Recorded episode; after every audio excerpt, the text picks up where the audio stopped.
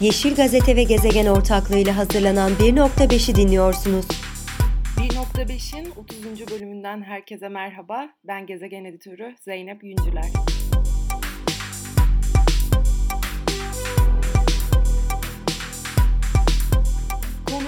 Astrofizikçi ve popüler bilim yazarı, doçent doktor Selçuk Topal. Selçuk Bey hoş geldiniz. Nasılsınız? İyiyim, teşekkür ediyorum. Hoş bulduk. Umarım siz de iyisiniz. Biz de iyiyiz. Çok teşekkürler. Evet bu bölümde uzay kirliliğini konuşacağız. Aslında gezegen platformu olarak ilk kez dünyanın dışındaki bir çöp sorununu ele almaya çalışacağız diyebiliriz. Benim için de bir tecrübe olacak. Neden bu konuyu seçtim? Çok kısaca hemen bir detaya gireceğim.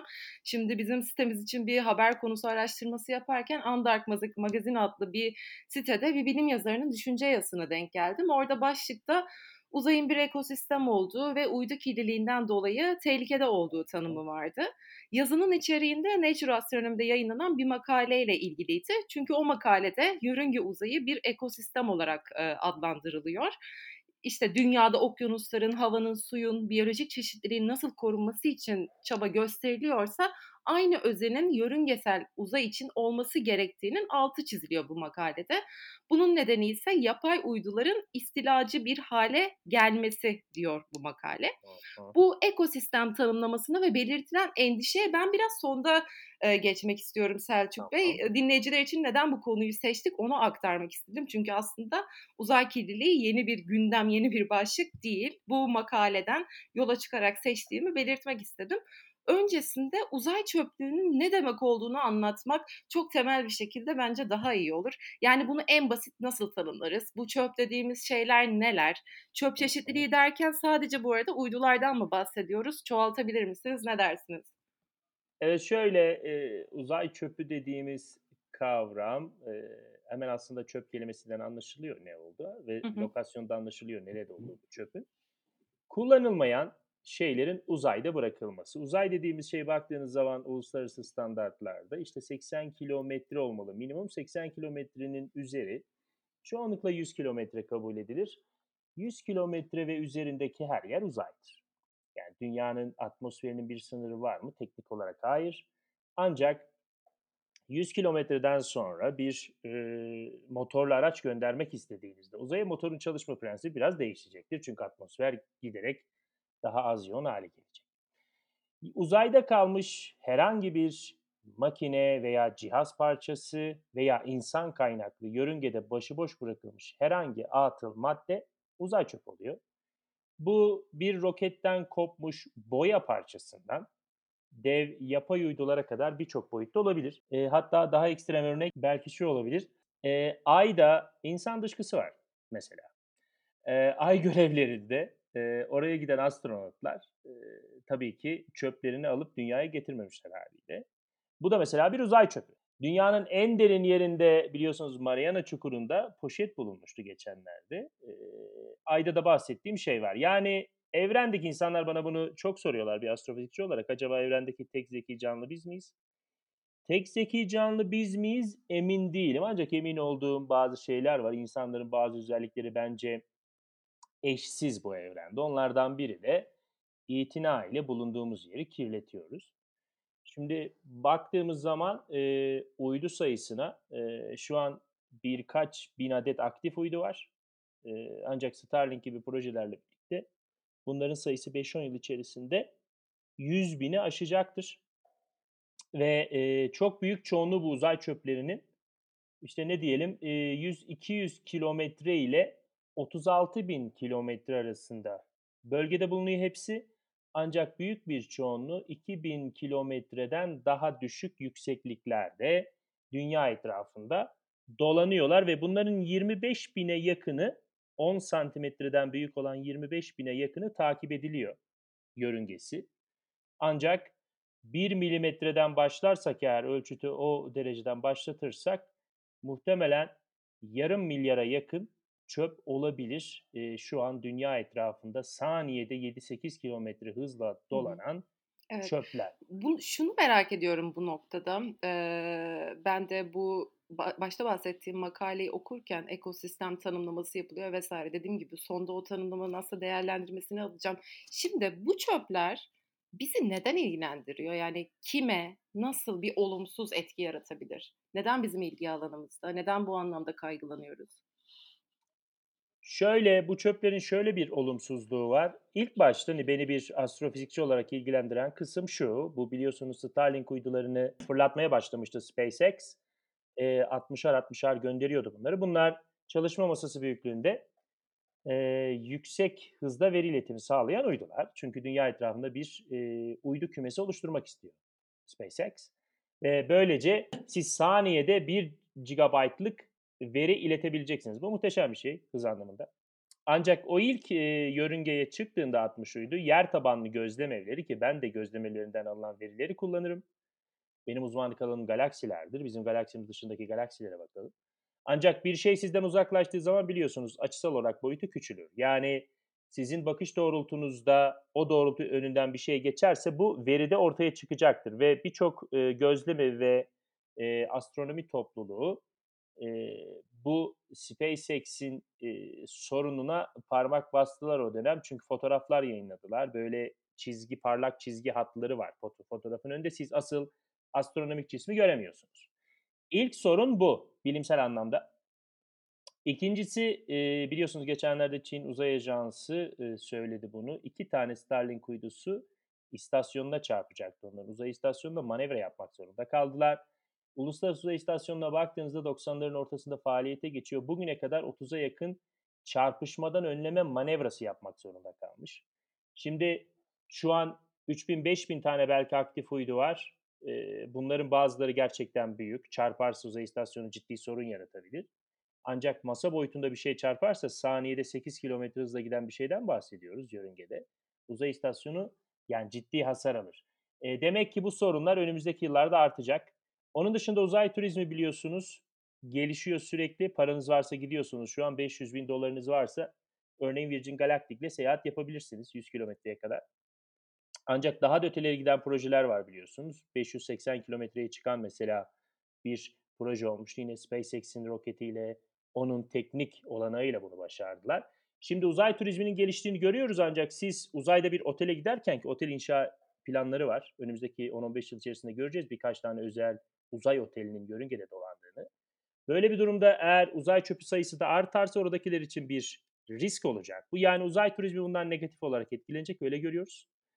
Ve, eee, bize hani şöyle de bir durum var. Bazı uyduların enerji kaynağı nükleer enerji olacağı için aslında onlar birer saatli bomba.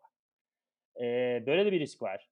Eee, onun dışında, eee, yörüngedeki iletişim uyduları eğer bir uzay çöpü nedeniyle kümeler halinde çarpışmalar vs. olursa ve yörüngedeki özellikle iletişim uydularını kaybedersek dünya ekonomisi çöker bir şekilde.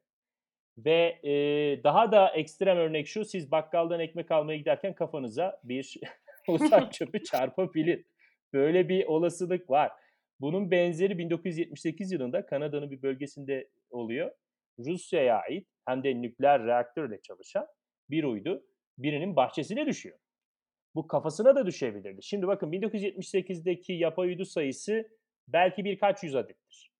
Ancak şimdi birkaç bin, az önce bahsettiğim milyon adet. O tabii ki bu uzay çöplerinin büyük bir çoğunluğu atmosfere girdiğinde yok olacak zaten.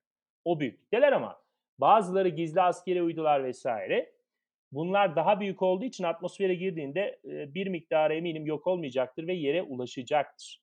Yani yakında bunu her zaman söylüyorum. Bundan 20 yıl sonra çocuklar bakkala gitmek istediğinde anne babaları diyecek ki oğlum yukarıya bakarak yürü. Çünkü bu gerçekten ciddi bir sorun haline gelecek ve tüm insanlığın bugüne kadar evrende kendini anlamlandırmaya çalışmasına bakarsanız gökyüzünün rolü çok büyüktür.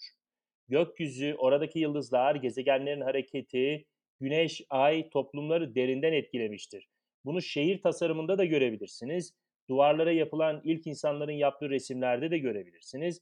Mesela meraklı bir insan 30 bin yıl önce, Fransa'da bulunan bir kazıydı sanırım, hayvanı hayvanın e, çene kemiğine ayın evrelerini işaretlemiş. Bakın ilham aldığımız yerdir gökyüzü ve şu an biliyoruz ki e, yakın gelecekte 2040-2050'ye kadar 1 trilyon dolarlık bir sektör olacak uzay. Ancak bize hem ilham veren hem de belki de ileride lider olmanızı sağlayacak şeydir uzay. O nedenle gelecek uzayda diyorum ben yıllardır sloganım bu. Ama orayı yok ediyoruz. Yani bize ilham veren, ilham kaynağımız olan gökyüzünü yok ediyoruz. Zaten ışık kirliliği nedeniyle dünya nüfusunun üçte biri kendi galaksisinin tozlu diskini göremiyor. İstanbul'da sokağa çıktığınızda 3 tane ışık görüyorsunuz gökyüzünde akşamları. İkisi sokak lambası çıkıyor. Çünkü aşırı ışık kirliliğinden yıldızları göremiyorsunuz. Yani böyle de bir durum söz konusu. Bizim çocuklarımızın torunları muhtemelen gökyüzünde birçok parlak nokta görecek akşamlar ama onların %90-95'i yapay uydular olacak. Şimdi bu bu kadar olumsuz etkilerden işte gelecekteki olu, olası diyebilirim belki olumsuz Evet. etkilerden bahsettiniz. O zaman burada ortaya bir çözüm girmesi gerekiyor herhalde. Çözüm düşünülmesi gereki, Evet. gerekiliyor yani yetkili kişiler tarafından. O zaman bu Evet. uzay çöplerden nasıl temizlenebilir? Ve şu anda bununla ilgili madem böyle kaygılar var, gelecekteki olumsuz etkilerden bahsediyoruz. Bununla ilgili dünyada kimler ne gibi çalışmalar yapıyor? Yani güncel anlatabileceğimiz temel bir çalışma var mı bununla ilgili? Şöyle, var var birçok çalışma var ve bu çalışmaları kimler yapıyor diye gruplara ayırırsak uzay ajanslarının planlarında her zaman var. Uzay ajansları dediğiniz şey aslında yönetimsel bir organizasyondur. Onun içerisinde üniversiteler vardır, uzay şirketleri vardır, bağımsız gruplar vardır, çalışırlar vesaire. Bunların projeleri var. Şimdi projelere baktığımız zaman iki ana noktada çözüm getirmeye çalışıyorlar. Birincisi şu, şu anki işte az önce sayısını verdiğimiz kabaca uzay çöplerini bir şekilde dünya atmosferine geri gönderelim. Bu sayede sürtünmeden dolayı yansın, yok olsun artık yani hiçbir şekilde zarar veremeyecek bir boyuta ulaşsın. Şimdi bunu yapabilmek için bazı spesifik e, çözüm yöntemleri var. Örneğin lazer kullanarak bir uzay çöpünün işte hızını değiştirip hızı düşünce haliyle dünyaya daha da yaklaşacaktır vesaire. O şekilde dünya yörüngesine, dünya atmosferine yönlendirmek isteyenler var. Bir çeşit balon tekniği kullanmak isteyenler var. Örneğin Clear Space One isimli bir proje var. Küçük bir uydu bu. Çöpü yakalıyor, kucaklıyor onu. Japon kamikazeler gibi beraber atmosfere dalıyorlar. Ölüm dalışı yapıyorlar. Böyle projeler var. İşte örümcek ağına benzer ağ benzeri bir şey atalım, uzay çöpüne yakalayalım ve bir şekilde tekrar dünya atmosferine döndürelim projeleri var. Ve diğer ikinci başlık ise şu, biz en azından şu an göndereceğimiz o uzay araçları bir süre sonra kullanılmaz hale gelecek ya, onları güvenli bir yörüngeye e, taşıyabilecek kadar ekstra bir itme gücü kalsın o uzay aracında. E, uzay çöp olacaksa eğer dünyaya dönmeyecekse bu dönmek için çok büyükse çok uzakta bir yerde dünyadan uzakta bir yerde güvenli bir çöplük yörünge oluşturalım. Daha, tabir bu yani. İstanbul'daki Hekimbaşı çöplüğü gibi dünya yörüngesinde bir yerde atıl bir e, çöp alanı oluşturalım. Şimdi iki ana proje bu. Şimdi burada şöyle bir sorun var. Biliyorsunuz 1967 yılında Türkiye'nin de taraf olduğu dış uzay antlaşması imzalandı. Neden imzalandı? Çünkü 1959 ve 58'dir NASA ve NASA ve Rusya Uzay Ajansı'nın kurulması ve biliyorsunuz 2. Dünya Savaşı'ndan sonra uzay yarışı başlıyor ve inanılmaz gelişmeler oluyor o dönem. Nükleer enerji de e, haliyle 20. 20. yüzyılın başlarından itibaren atomun çekirdeğinde ne oluyor anlamaya başlıyoruz ve nükleer enerji üretiliyor ve insan bir şekilde yaptığı en güzel şeyi yapıyor. Daha öldürücü silahlar yapıyor. Biliyorsunuz Hiroşima, Nagasaki evet. atom bombasının atılması. Şimdi böyle olduğu için ülkeler tedirgin. Diyorlar ki biz en azından bir konuda anlaşalım. Lütfen silahları yörüngeye çıkarmayın. Onları sadece dünya yüzeyinde patlatabilirsiniz diyor kısaca. İroni yapıyorum burada insanoğlunun zayıf yönüne. Çünkü yörüngeye çıkaramıyorsun ama dünya yüzeyinde patlatabiliyorsun nükleer bombayı. Ee, ancak dikkat ederseniz dış uzay antlaşmasında işte space debris denilen e, şey yoktur. Yani uzay çöpü tabiri yoktur. Sorunlardan biri bu. Yani dış uzay antlaşması size uzaya bir uzay aracı gönder, onu sonra geri getirme zorunluluğu yüklemiyor şu an. Öyle bir zorunluluk yok. Ama insanlar ne yapmaya çalışıyor bundan korunmak için? Uzay aracı gönderiyorsanız en azından gereksiz derecede yakıt bırakmayın içinde. Çünkü o zaman bir bomba koyuyorsunuz yörünge yani patlayabilir. Ve patladığı zaman şöyle bir sorun ortaya çıkar. Bir tanedir uzay çöpü gönderdiğiniz patlayınca 5 milyon tane var. Çünkü az önce bahsettiğim 1 milimetreden birkaç metre uzanan bir yelpazede her şey uzay çöpü anlamına geliyor. Şimdi ve şöyle bir hani hükümetleri teşvik etmeye çalışıyorlar daha doğrusu. Hükümetlere diyorlar ki siz kendi kurallarınıza böyle bir şey koyun. Buna uymayan uzay şirketlerini lisans vermeyin diyor. Yani uzay çöpü haline gelecekse her bir şey işte 20-30 yıl içerisinde dünya atmosferine girecek şekilde yörünge parametreleri ayarlansın ve böylece atmosfere girdiğinde yok olsun deniyor. Yani şu an ortada net herkesin uymak zorunda olduğu bir kural yok Hı ne hı. yazık. Hemen buradan o zaman şunu sorayım. Bununla ilgili net bir kural var mı? Uydu gönderimiyle ilgili ülkeler için belli bir e, sayı sınırlaması var mı? Yani herkes istediği kadar bu konuda uzman olan bir ülke istediği sayıda uydu gönderebiliyor mu? Sayıyla ilgili herhangi bir sınırlama yok. Ee, şöyle sayıyla ilgili sınırlama koymak bir, biraz zor olur çünkü uzay eğer uzayda yapılacak o proje neyse artık yeryüzündeki insanın hayatını kolaylaştıracak bir şeyse ki hızlı internet sağlamak öyledir. Yani hayatınızı kolaylaştıran bir şey. Ya da bilimsel amaçlı uydular da var, iletişim amaçlı uydular da var. Askeri ve güvenlik amaçlı uydular da bir ülke kendi uzay sahası içerisinde e, uydu fırlatma hakkı var haliyle. Nasıl askeri unsur bulundurma hakkı varsa yer haliyle uzayda da bir şekilde kendi güvenliğini sağlayacak görüntüleme sistemleri bulundurma hakkı var. Sayı olarak bir sınırlama getirilemez belki o anlamda. Tabii ki bizim geostationary orbit dediğimiz yer sabit yörünge 36 bin kilometre ötededir yaklaşık. Dünyanın dönme hızıyla aynı hızda döner ve oraya siz sürekli sizin ülkenizin ve çevre ülkeleri gösterecek bir görüntüleme sistemi koyabilirsiniz ama o yörüngenin alabileceği maksimum sayıda uydu var. Mesela orada yörüngenin yapısı gereği maksimum bir sınırlama getirilebilir. Onun dışında şöyle bir şey de olabilir. Eğer uzay turizmi 400 kilometre ile 800 kilometre arasında gerçekleşecekse yani uzay otellerini biz orada göreceksek en azından şöyle bir şey olabilir. Lütfen siz diğer uydularınızı daha alçak yörüngelerde veya daha ötedeki bir yörüngede bulundurun denilebilir. Yani bir güvenli bölge oluşturulabilir o noktada. Ancak şu an işte sen 5 tane gönder evladım, sen 10 tane gönder öyle bir sınırlama yok ne yazık. Evet. Selçuk Bey kapanışa geçiyoruz. Şimdi girişte bahsettiğim hemen makaleye döneyim. O makalede e, Elon Musk'ın sizin de bahsettiğiniz gibi kurucusu olduğu SpaceX şirketinin uydu sayısını aslında orada bir atıfta yapılıyor ve bu yapay Evet. uyduların uzay ekosistemi için istilacı bir hale geldiği yazıyor. Kapanışta hemen sizin değerlendirmenizi alacağım. Bu ekosistem tanımlamasını ve SpaceX şirketinin uydularının istilacı bir hale geldiği görüşünü kapanışta nasıl değerlendirirsiniz? Kesinlikle katılıyorum. Tabii ekosistem deyince bir ekolojinin, bir canlı topluluğun, bir şekilde bir hayatın organize şekilde hareket ettiği bir yapı gibi düşünebilirsiniz bunu. Tabii ki uzayda hayat diye bir şey yok. Uzay Hı tamamen hı. boş değil tabii ki. İşte santimetre küpte ortalama bir atomun olduğu bir yer. Ancak şu an sohbeti yaptığımız salonlarımızda veya dünya atmosferinde santimetre küpte 10 üzeri 19 atom var.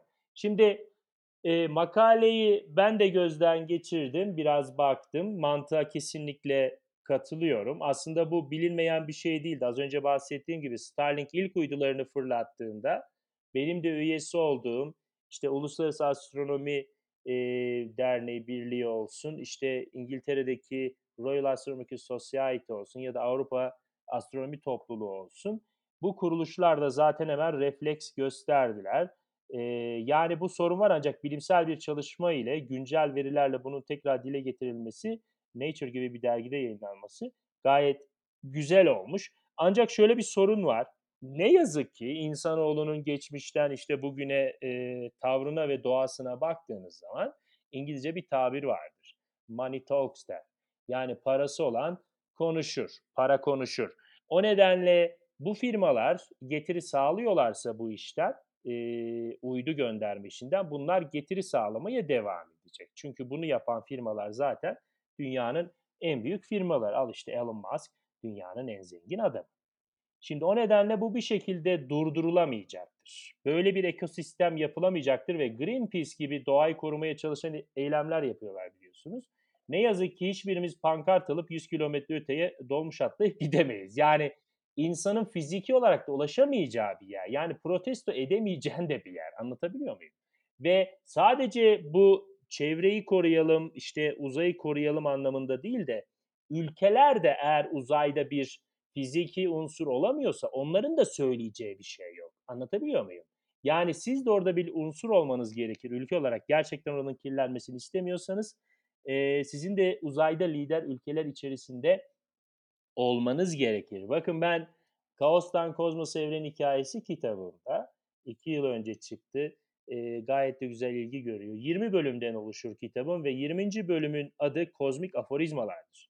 Ve orada ben uzay, evren ve onun içinde yaşayan insan üzerine düşüncelerimi, eleştirilerimi paylaşırım. Ve orada bir sözde şunu söylüyorum. Önce toprağımız ve suyumuz kirlendi. Sonra ise havamız. Şimdi ise gökyüzümüzü ele geçirmeye çalışıyorlar. Ve ne yazık ki bunu başaracaklar. Yani gökyüzü dediğimiz şey evet ülkelere belki hızlı internet sağlayacak, belki birçok anlamda bilimsel teknolojik gelişmeye ışık tutacak vesaire ama insan, ilk insanın ilham aldığı gökyüzü artık olmayacak ve birçok riski de az önce bahsettiğimiz birçok riski de barındırıyor. Bu umarım uzay ekosistemi diye bir kavram gerçekten hayat bulur ve orası sanki koruma altındaymış gibi bir bölge olur ancak sen de biliyorsun ki e, Afrika biliyorsun birçok e, oraya ait e, eşsiz canlı türünün olduğu yerdir. Ancak paran varsa zürafa avlayabiliyorsun. Paran varsa aslan öldürebiliyorsun değil mi? Yani o nedenle para konuşur, parası olan yine orayı e, kendi oyun sahası gibi kullanmaya devam edecek. Bu da insanın doğası, DNA'sı. Yapacak bir şey yok.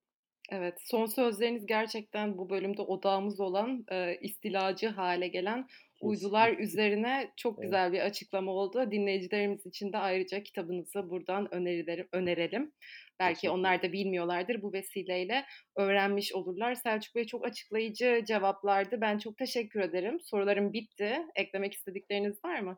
Ben teşekkür ediyorum ve e, bu kayıt belki bundan 15-20 yıl sonra dinlendiğinde insanlar gökyüzüne baktığında ah tanrım önceden her şey görülmüş aslında diyecekler.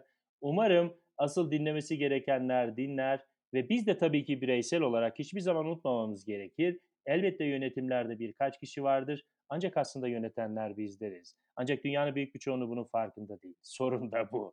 Umarım bunun farkında oluruz ve sadece uzay değil, şu an pencereden bakıp gördüğümüz şu eşsiz gezegen ki evrende başka böyle bir yer yok. Olsa da gidemezsiniz. Her zaman söylüyorum bu Eminönü'nde işte İstanbul'da Eminönü'nden Rami'ye gitmeye benzemiyor.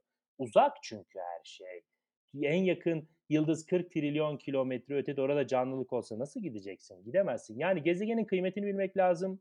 Gökyüzünün kıymetini bilmek lazım. Ve bir şekilde bilimsel teknolojik ilerleme ile o e, ne diyelim ona ekosistem diyelim ya da başka bir şey diyelim. Onlar arasında dengeyi kurabilmemiz gerek. Evet binlerce yıldır böyle bir denge kuramadık. Geçmişimiz, karnemiz çok kötü ama belki ileriye doğru yeni nesil belki çözümler bulacaktır buna diyor. Ve tekrar teşekkür ediyorum davet için. Her ne sürçülisan ettiysek affola gelecek uzayda diyorum. Teşekkürler. Çok teşekkürler. Aynı şekilde benim için de e, girişte de bahsettiğim gibi ilk defa dünyanın dışında bir içerik hazırlama aşamasında girdim. Siz buna vesile oldunuz. Tekrar çok teşekkürler. Sağ olun. Evet 1.5'in 30. bölümünü dinlediniz. Bir dahaki bölümde görüşmek üzere. Hoşçakalın.